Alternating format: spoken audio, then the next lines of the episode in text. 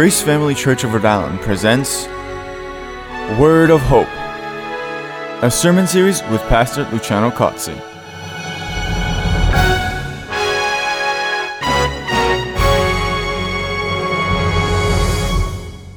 Welcome. The Word of Hope sermon series is a ministry of Grace Family Church of Rhode Island. It was instituted to bring sound teachings from the Word of God to as many people as possible. Our purpose is to offer you a message that is quite practical and contemporary, that brings the Word of God to light in a way that makes sense in your daily life. As you listen to this message, it is our hope and prayer that the Lord will bless you through it and bring you hope, comfort, and guidance. And now, Pastor Cozzi.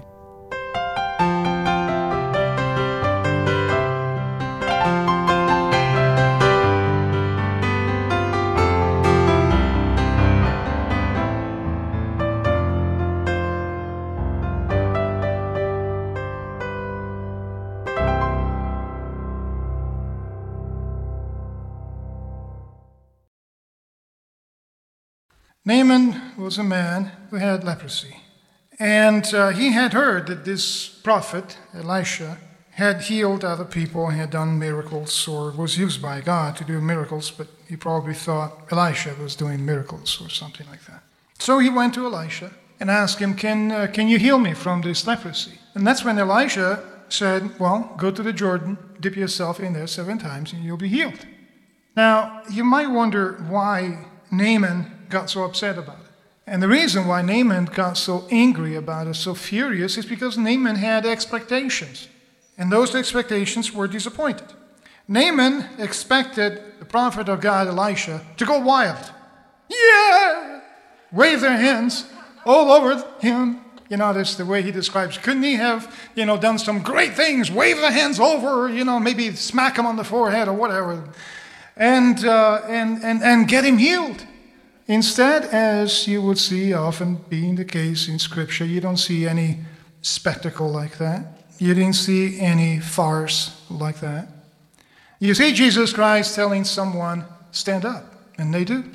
Wow, where's all that fanfare? Where's all those that noise? Where's all that all that fuss about that? No, Jesus comes up and says, stand up. Okay, I'll stand. Healed. Done. Wow. Right? Now, Elisha said to this man, go and wash yourself in the Jordan.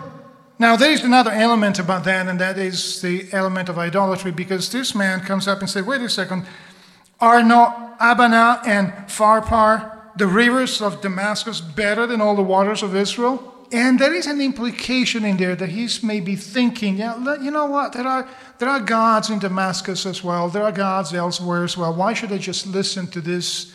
Go and dip yourself seven times in there. And he gets furious. He, he, he's in a rage because of that, because his expectations have been disappointed. But notice that in that rage, he just walks away from the healing furious. And what James writes, that the, the, the anger of man does not fulfill or accomplish the righteousness of God, is very manifest in there, isn't it? Here's Naaman, after taking the trip to go to see Elisha, after listening to the prophet telling him what to do, just walks out in a rage and gives up on the healing that would have been his. Now the, the righteousness of God is not fulfilled in our anger or in our rage in any way. Now, thank God, he had some servants that were a little smarter than he was. And the servants approached him humbly and said, well, if he told you to go and jump through some loops like some people do, um, wouldn't you have done that? So now how much more could you just do? Just go, you know, amuse him, whatever. Just go in that Jordan and dip yourself seven times in there and see what happens. So he said, yeah, I guess so. Notice again, there is a, there are several elements in here we're going to revisit in a moment. There is a pause. There is an evaluation of the circumstances. There is a change of heart and a change of mind that leads to a change of action. And that action now leads to the healing of Naaman. Interesting, isn't it? We see a few dynamics about anger in there, and uh, we see particularly that the anger of man does not achieve the righteousness of God or fulfill the righteousness of God. Now, I want to, before I give you some tips in terms, I promise today we will look at quenching the fire within. How do we resolve anger? Last time we looked at the nature of anger. Today we're looking at some solutions. But before we do that, I want to share with you why anger management sometimes does not work. And the reason why I'm doing this is because it will point back to what we discussed the previous time, that it's a matter of the heart. It's not just a matter of behavior. Sinful anger essentially is about control. Naaman was upset because things didn't go the way he wanted them to go, or he expected them to go. We get upset at a tire because the tire's deflated at the wrong time. Oh, man, for crying out loud, I, I really need the tire to be inflated now. So we kick the tire, we kick the car, as if, as if we could push the air into the tire by kicking it. I don't think it's going to work, so it shows the irrationality of anger. But um, we want to control circumstances, we want to control people, we want to control their responses. We are control freaks, really. If you think about it, we are really control freaks. And we could go back to Genesis and find out why, but I'm not going to do it today because we don't have enough time. So anger, sinful anger, is essentially an issue of control. We want to control everything and everyone. Now, anger management tells us we need to control anger. Now, how's that? I'm having a control issue, and you're telling me to control my control. Isn't there a catch twenty-two? I don't think it's going to work very well, because I'll tell you what happens. I'm going to try to control my control urge, and then I don't control my control enough, and so I get out of control, and I lose it. So it, it tends not to work very well. Now, it may deal with the expression of anger. That's the other issue of that. And I'm not saying it never works. You know, sometimes it corrects the expression of anger. But then I need to ask a question. Does it change the heart behind that action, behind that expression of anger? If it does, that's wonderful, but many times it doesn't address the heart. Now, if it leads to surrender, because the whole issue here is not to control, but to surrender to the control of God, well then, if it leads to surrender, then we need to ask a question, surrender to what? Uh, to a false god? To another idol? Or to society and other people? The same people maybe I'm trying to control? And that creates another problem in itself. So, sometimes what that turns into is to moving from one problem to another problem, but the second problem is a little more socially acceptable, so it looks like it's successful. The simple truth that I want to bring to your attention is that you and I cannot really resolve our anger problem, our sinful anger, but God can. And that's the whole point I want you to understand. God can, and it must be from the heart. The real solution is not control. The real solution is our surrender to the sovereignty and the love of God. When we surrender to God, then many issues that we get angry about will no longer be there. Now, by the way, God wants the best for us, but he never tells us to control them. God wants the best for us, but he always encourages us to accept him, to surrender to him, to surrender to his way. So what is the biblical solution? Well, I'm going to give you an outline today. Much more could be said. For each one of these points, we could have a full sermon, but I don't want to drag it too long. I want to point you in the right direction. We have learned that anger is not necessarily bad. We have learned that human anger is designed by God to motivate us to take constructive action in the face of some wrongdoing or when facing injustice. We've learned that anger itself is good, actually.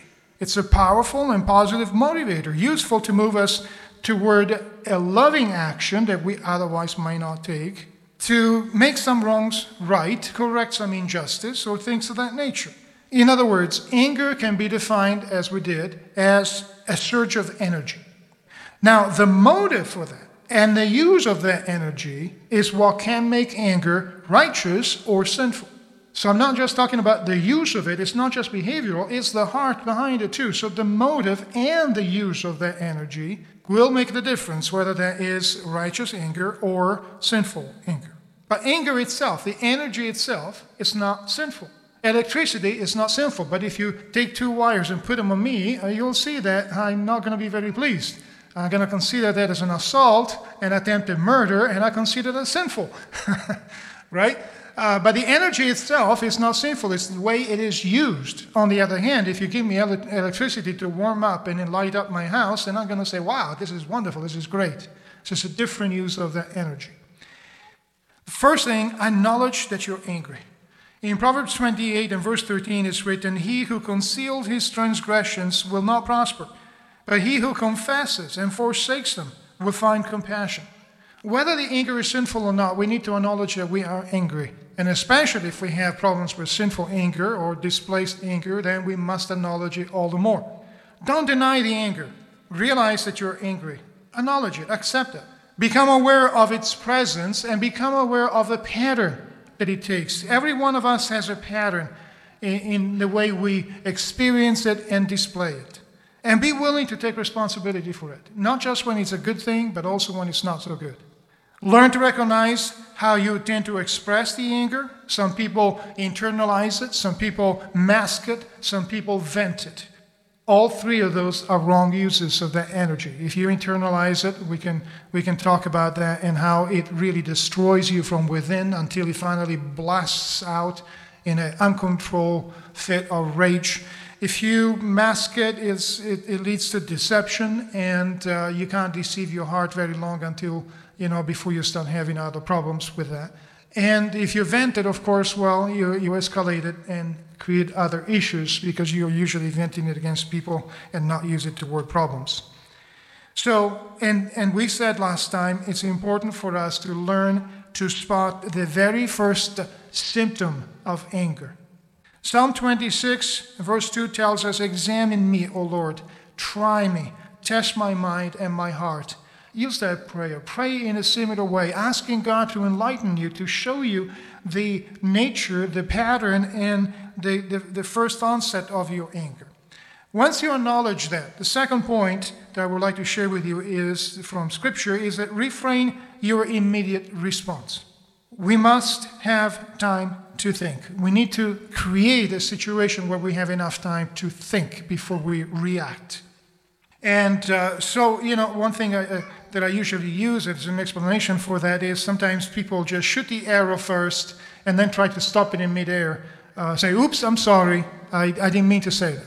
You know, you, you shoot an arrow at, at something or someone and you're not going to be able to stop it in the middle of the air. Once you let the arrow go, it's gone. The damage that it's going to do is done already. So it is much more important to pause before we react enough to think, then try to fix it later. Now, if you feel like you're about to lose control, call time out. Uh, I often advise people I'm counseling for, for anger issues to make an agreement with their families and, and immediate friends with whom they have expressed anger before to say, look, this is a signal, this is something I'm going to say or do if I feel like I'm about to lose control. I don't want to lose control. I want to correct this problem, but you need to understand that at that moment I need time out. And so the, the family member would need to understand that that's not the time to provoke or insist in the issue. It's time to back off, let them have a little time so that it doesn't escalate any further.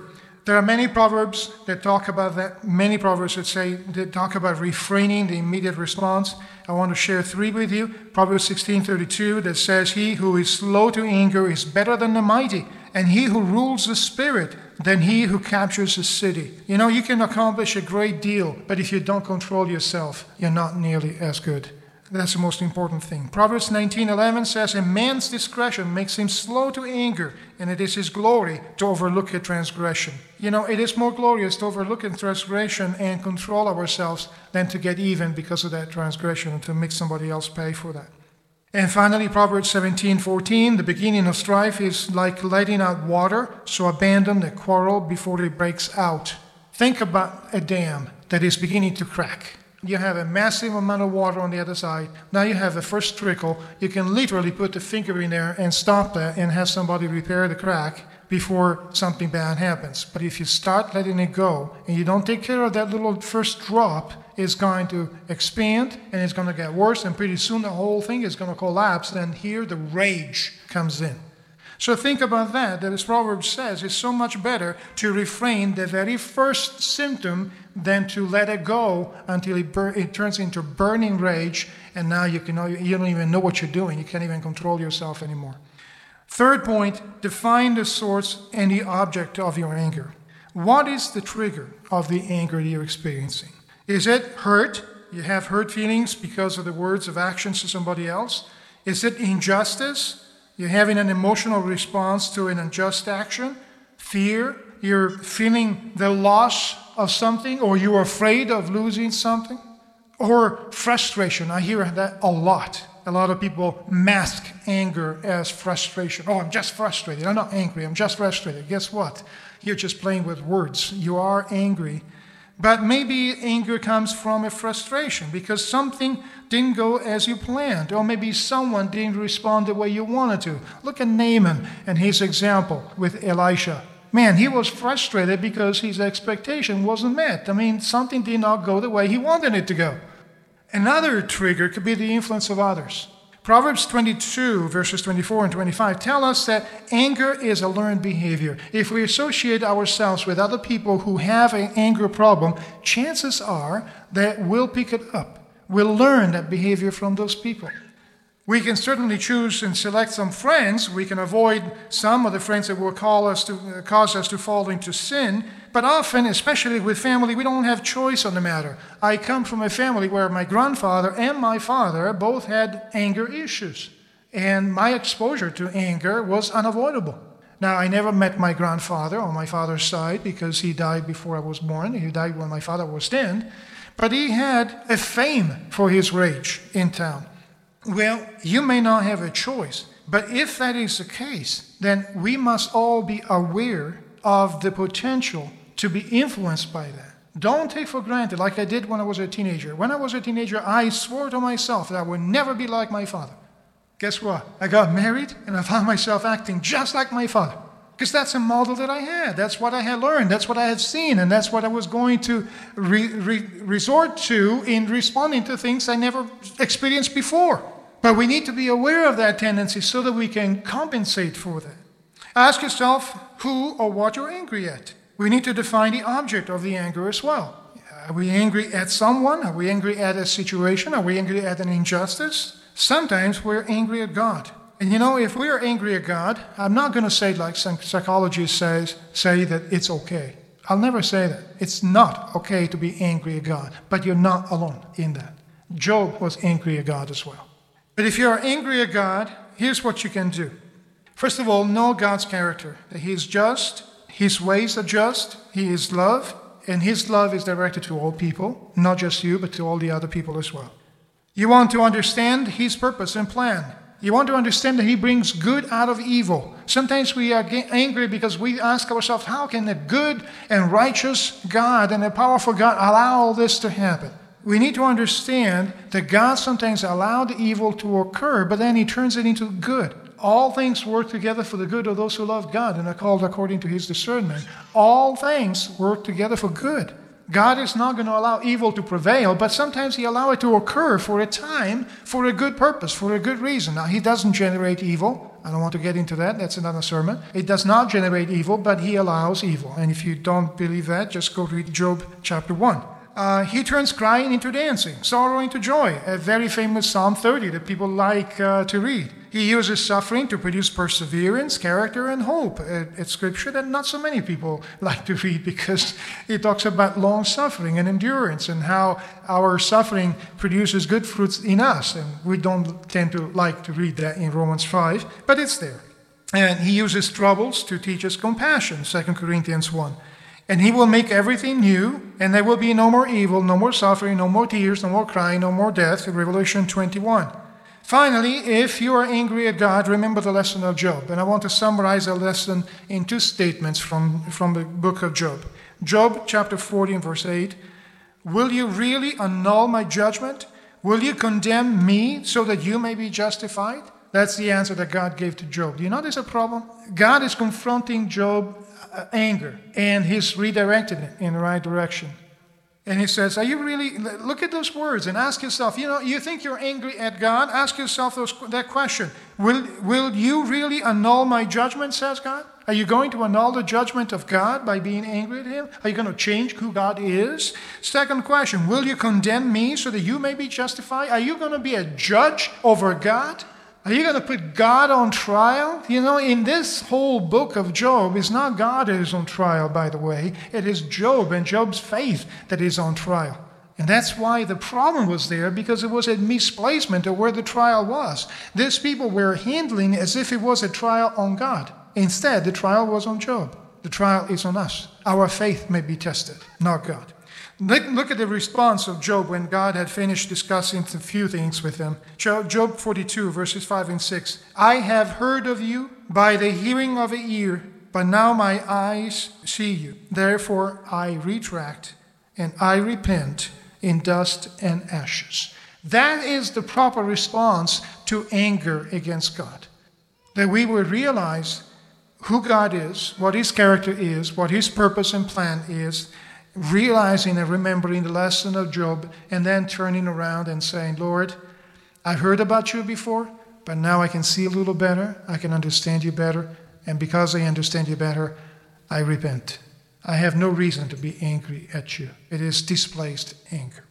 Fourth point to do is to correct our tendency to use anger in the wrong way is to evaluate your options. So, what have we done so far? So far, we have acknowledged we're angry, refraining from immediate response so that we have enough time to think. As we think, we are now defining the source and the object of the anger, where it comes from and what it's uh, uh, oriented to. Now we are ready to evaluate the options. The first thing to do, I think, is to ask yourself the famous question, can I change the situation? Well, if you can change it for the better, do it. If you're upset because that door squeaks, get some oil. If you're upset because your tire is deflated, inflate it. If you're upset because your engine was smoking because you forgot to put oil in it, take it to a mechanic. If you can change it, change it. If you can't, release it to God. Don't play God yourself. You are not almighty. You are not omnipotent. You are not God. And yet, we want to control so much that sometimes we end up playing God. We want to control the outcomes. Guess what? God says, many places in Proverbs as well as in the New Testament, it says that we have no control on the outcome. We make plans, but God controls the outcome of those plans. I'll tell you what, if, if God gave me his power right now, I would make a horrible mess out of it. And so would you. We better let God do his job, uh, and we do our own. So, evaluate if you can change it, change it. If you can't change, um, change it for the better, of course, change it. And if you cannot, just release it to God. The other thing you want to evaluate is whether you're going to act or just react. Reacting can be vengeance, but Deuteronomy thirty-two says vengeance belongs to God, not to us. So again, don't play God. Reacting will only lead to conflict and strife. It's told, we are told that in uh, Proverbs thirty. And we don't want to generate more conflict and more strife because usually our reactions don't tend to be controlled anyway. On the other hand, appropriate action instead aims at resolving a problem and is motivated by love. So here's the difference between reaction and action. Let's say my wife got me upset. I'm reacting and I'm yelling at her. Now she gets even more upset. And because I'm yelling at her, now she gets all defensive and so she doesn't respond the way I want her to respond. So I get even more upset at her and I start yelling more. Then she starts backing off and showing fear because my aggressiveness. Well, guess what? That makes me even more upset because I'm trying to control her and she's not responding the way I want her to respond, and the situation escalates. On the other hand, if instead of reacting, I am acting. Let's say my wife got me upset because she was trying to do something that she's not strong enough to do. Maybe I can just go in and help her out. The problem is solved. And maybe because I got a little upset at the fact that she almost hurt herself doing that gives me the extra energy to get it done quicker, faster, so she doesn't get hurt. That could be a good use. An action rather than a reaction. There's some examples. Will you use tactful, compassionate words, or, you, or will you use tactless, condemning words? Will you try to see the other person's point of view, or will you see only your own? Will you want to help the one who angers you, or you want to punish that person that causes you to be upset? Will you focus on your own faults, or will you focus on the faults of the other person alone? Will you have realistic expectations or unrealistic ones? Will you have a flexible and cooperative attitude, or will you be rigid and uncooperative and just want your way instead of being reasonable? Will you forgive personal injustices? Or will you just tie them to your finger and hold on to them for maybe twenty years or more? In Colossians chapter three and verse twelve, it's written, So as those who have been chosen of God, holy and beloved, put on a heart of compassion, kindness, humility, gentleness, patience. Notice what Colossians says. Put on a heart. The change that we need is not a behavioral change, it's a change of heart. Because as Jesus explained, out of the abundance of the heart, the mouth speaks, and I would say, I would add, the hand acts. It's out of the abundance of the heart that we respond or that we act or react. So make sure that the heart is in communion with God and is in harmony with God. And it is a heart of compassion, a heart of kindness, a heart of humility, a heart of gentleness, a heart of patience. Because if that is your heart, I'll tell you, many cases when you would normally be angry or maybe escalating anger, it will actually be able to diffuse them. Then, after you evaluated your options, then take the appropriate constructive action. Philippians two, verses two to eight, reads as follows. Make my joy complete by being of the same mind, maintaining the same love, united in spirit, intent and one purpose. Do nothing from selfish and empty conceit, but with humility of mind, regard one another as more important than yourselves. Do not merely look out for your own personal interests, but also for the interests of others. Have this attitude in yourselves, which was also in Christ Jesus, who, although he existed in the form of God, did not regard equality with God a thing to be grasped, but emptied himself, taking the form of a bondservant, and being made in the likeness of man. Being found in appearance as a man, he humbled himself by becoming obedient to the point of death, even death on a cross. So in Philippians two, verses two to eight, we have a pattern that we should follow, taking appropriate constructive action. Look at, look at it again. Verse two, have the goal to be like-minded with Christ. In verse three, we find, do not think of yourself first or highest, and give the other person preferential treatment. You know how many times we would have curbed anger, sinful anger, if we thought of the other person as better than ourselves, so we give preferential treatment to the other person? Verse four, consider the other person's interests, not just our own. Verse five, have the attitude of Jesus Christ. Well, think about it. What did Jesus do to you? Did he zap you out of your existence because you offended him and sinned against him? Or did he accept a, a, a sacrifice to pay for your sin? So what he's talking about here is that, that selfless, that self-giving love that Jesus Christ has demonstrated, the love of God. And again, we go back to the beginning of our discussion about anger. It's about the love of God at work in us and expressed in us. And only the love of God really can do the job in the right way, because otherwise we will displace it in some form or another. Verse six, do not emphasize your position or your rights. Verse seven, look for ways to serve with a servant's heart. Again, as we look at the interest of the other person and not just our own, we need to find out in ourselves the, the, the servant heart that is willing to serve that person, that's willing to sacrifice a little bit for the sake of the other individual. Verse eight, speak and act with a humble spirit and be willing to die to your own desires, to your own fleshly lusts, because we are dead in ourselves but are alive in Christ. We are dead to our selfishness. Mark it again. We are dead to our selfishness. How much do you see a dead person moving? He or she doesn't. See, we are dead to our selfishness, so we are inactive, completely, totally inactive in our selfishness, but we are very much alive, active, dynamic in Christ. Now, as you address the problem that is in front of you, share information.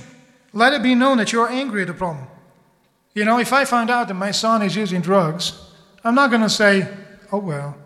I'm going to look at him straight in the eyes, confront him, and say, I'm really upset about this, and you better find out that I'm upset about this, because I'm not concerned about me and myself and how that may offend me. I'm concerned about how, would, how that would ruin him and destroy him.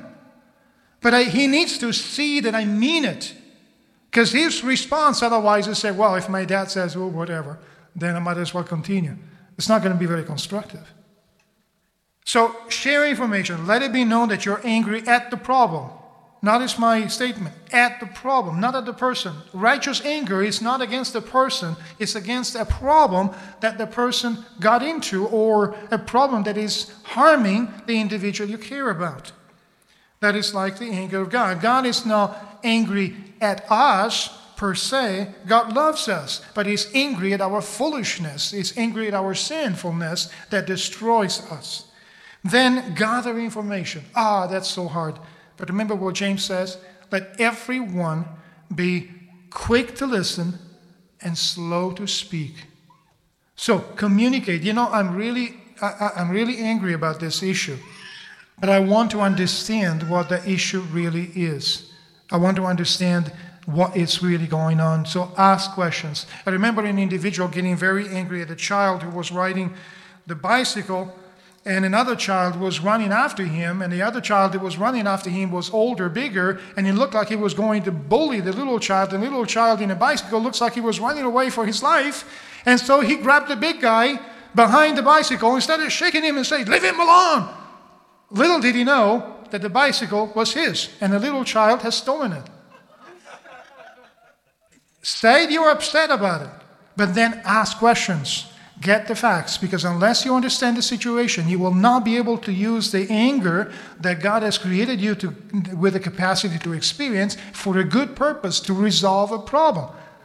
James, again, tells us everyone must be quick to hear, slow to speak. And notice the third statement, quick to listen, slow to speak. That will enable you to be slow to anger, because you will understand the situation much better. And so you can slow down your anger if you put yourself in a condition where you want to understand what is really going on. Then seek understanding. Don't just listen. Don't assume. You heard half of the story. You fill in the rest, because in your anger, you want to get to the point right away, right? So what do we do? We finish the sentence for the other people.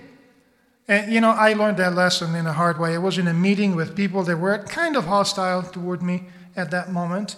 And I wanted to tell them that we're all at the same level. So I started the statement in the wrong way. I started the, same, the statement by saying, look, people, I'm on the side of Christ.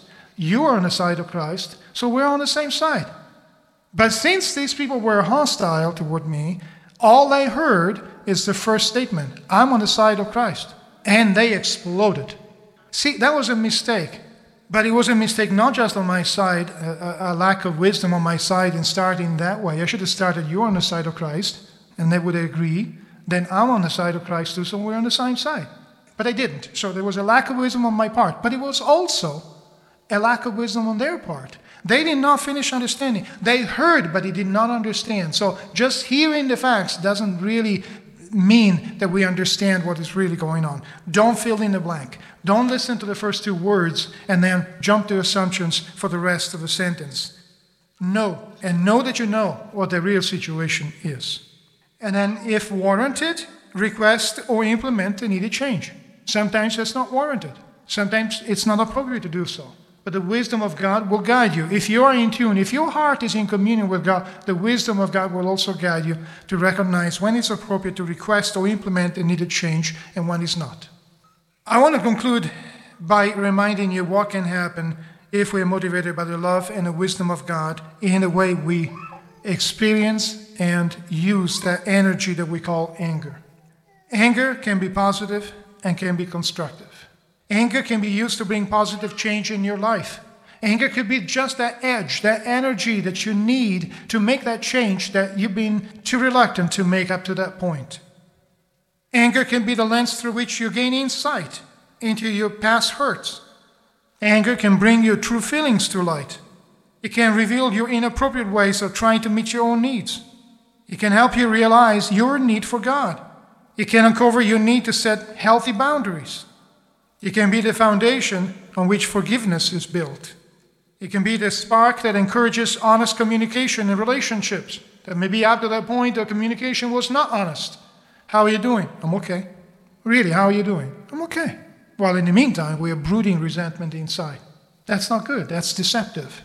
Instead, it would be much better to say, how are you doing? You know, I'm a little upset about that, but I'll be okay in a minute. Just give me a moment and I'll deal with that. Or, I'm a little bit upset about that. We need to talk. We need to resolve this matter. We need to address that so that it doesn't become bigger or an issue for us. You know, I've seen people reacting in anger for things that happened thirty-five to forty years ago, especially in families. You know, it's it's horrible the way these kind of things can work in families. But anger can be the spark that encourages honest communication, uh, honest communication that will actually contribute to the restoring of a relationship. Anger can be used by God to convict others of sin when it's appropriately displayed. And can be used by God to turn a potentially volatile situation into something good.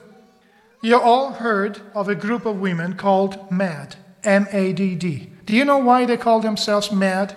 Because they were mad. They were angry. What they were angry at is that one of those women had her son killed by a drunk driver. And she found out that everybody was saying, oh, well, that's unfortunate. Too bad. There was no law prohibiting drunk driving. There was no law that made drunk driving, driving a vehicle with no ability to control it, illegal.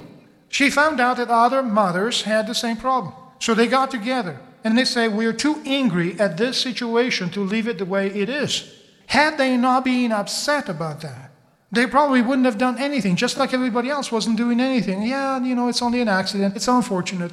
But they were too angry to give up. So they started working in Washington, D C, and they were too angry to let it go. When the politician says, oh, we can't do anything about it, oh, you know, this is going to be tough and difficult, they said, you know, I don't care how tough it is. I don't care how difficult it is. I'm too upset to let this issue go. And so they persevered. They used that energy. They channeled that energy toward a solution to a problem. You know, compare that with a mother that stands outside of a courtroom and says, kill him, kill him. He killed my son. I want to see him die slowly. See, that's another expression of anger against the individual. These women went to Washington and said, we need a law here. We need a law to prevent deaths. We need a law to prevent accidents like that. We, this is not right. They were not lashing out in hatred against the people. They were using and channeling the energy to resolve a problem. And they did. Legislation was passed. And today, drunk driving is illegal as a result of that. So that may be a secular example. But imagine what we Christians can do in Christ when we use that energy for a good purpose and a good reason, not internalizing it, not lashing it out against the people, but putting it to use to resolve a problem, to bring a problem into a solution. Imagine what we can do with that. That's why God created us with the capacity to experience it. Because sometimes we need that extra energy to say, this is wrong and needs to be corrected. Not out of selfishness, this is wrong because I don't like it, but out of selfless love, this is wrong because it harms you.